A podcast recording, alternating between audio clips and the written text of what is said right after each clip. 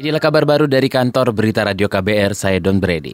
Pantauan H-1 lebaran jumlah penumpang dan jumlah bus yang diberangkatkan di 15 provinsi mengalami penurunan. Informasi selengkapnya bersama jurnalis KBR Heru Haitami.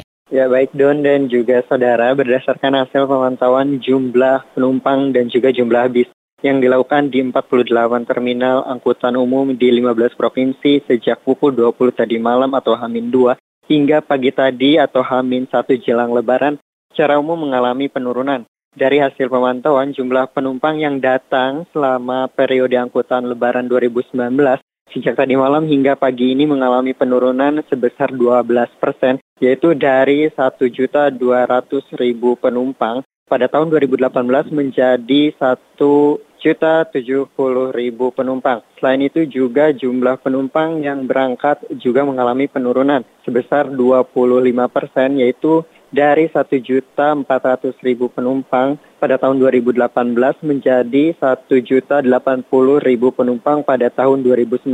Sementara puncak keberangkatan penumpang pada tahun 2019 terjadi pada tanggal 3 Juni atau Hamin 2 jelang lebaran sebesar 260.000 penumpang. Untuk puncak kedatangan penumpang pada tahun 2019 terjadi pada 3 Juni atau Hamin 2 kemarin sebesar 220.000 penumpang. Dari hasil pantauan jumlah bis yang datang selama periode angkutan lebaran tahun 2019 mengalami penurunan sebesar 17 persen yaitu dari 87 ribu kendaraan pada tahun 2018 menjadi 72 ribu kendaraan di tahun ini.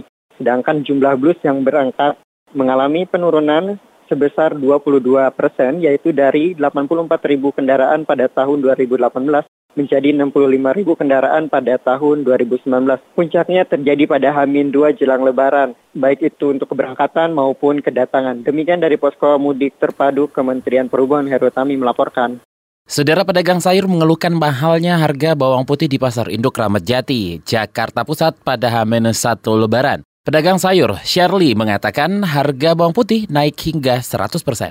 Abang sama gak mau gila kayak cabe. Sekarang di lapak udah begini kecil 25, kemarin cuma 15 ribu. Yang bagus di lapak 35. Sini gak, gak berani bawa yang bagus. Itu makan normal, udah udah udah kelewatan itu emang apa udah udah keterlaluan harganya 100% harga naiknya, Mbak. Pedagang sayur Pasar Induk Ramat Jati Shirley menambahkan dirinya tidak berani menjual bawang putih baru yang bagus kepada pembeli karena mahalnya harga bawang. Shirley mengatakan kemungkinan harga bawang putih masih akan terus naik pasca lebaran. Densus 88 Anti Teror dan tim Laboratorium Forensik Polda Jawa Tengah menemukan bahan-bahan peledak di rumah pelaku bom bunuh diri di Kartasura, Sukoharjo, Jawa Tengah. Juru bicara Mabes Polri, Dedi Prasetyo menjelaskan bahan yang ditemukan merupakan hasil rakitan dari pelaku. Kemudian ada rangkaian charger baterai 3,7 volt, kemudian ada satu pipa diameter 2 cm, panjang 15 cm, kemudian ada detonator manual yang warna putih dengan kabel warna hijau dan putih. Juru bicara Mabes Polri Dedi Prasetyo menegaskan semua barang bukti telah disita oleh tim laboratorium forensik Polda Jawa Tengah. Sebelumnya, sebuah ledakan diduga bom bunuh diri di pos polisi Kartasura, Kartasura Sukoharjo, Jawa Tengah, Senin malam. Tidak ada korban jiwa dalam aksi itu, namun seorang korban yang diduga pelaku terluka parah. Panti Sosial Marsudi Putra Handayani Cipayung, Jakarta Timur menerima 53 anak yang diduga terlibat rusuh 22 Mei. Kepala Panti Sosial Marsudi Putra Handayani, Neneng Haryani menjelaskan bahwa sebagian anak telah dikembalikan ke orang tua dan sebagian lainnya direhabilitasi. Sebagian besar sudah diversi, sebagian besar ada yang apa kembali ke orang tua, ada juga yang nanti direhabilitasi di Andayani. Kemudian saat ini mereka nanti untuk berlebaran bersama Tuhan.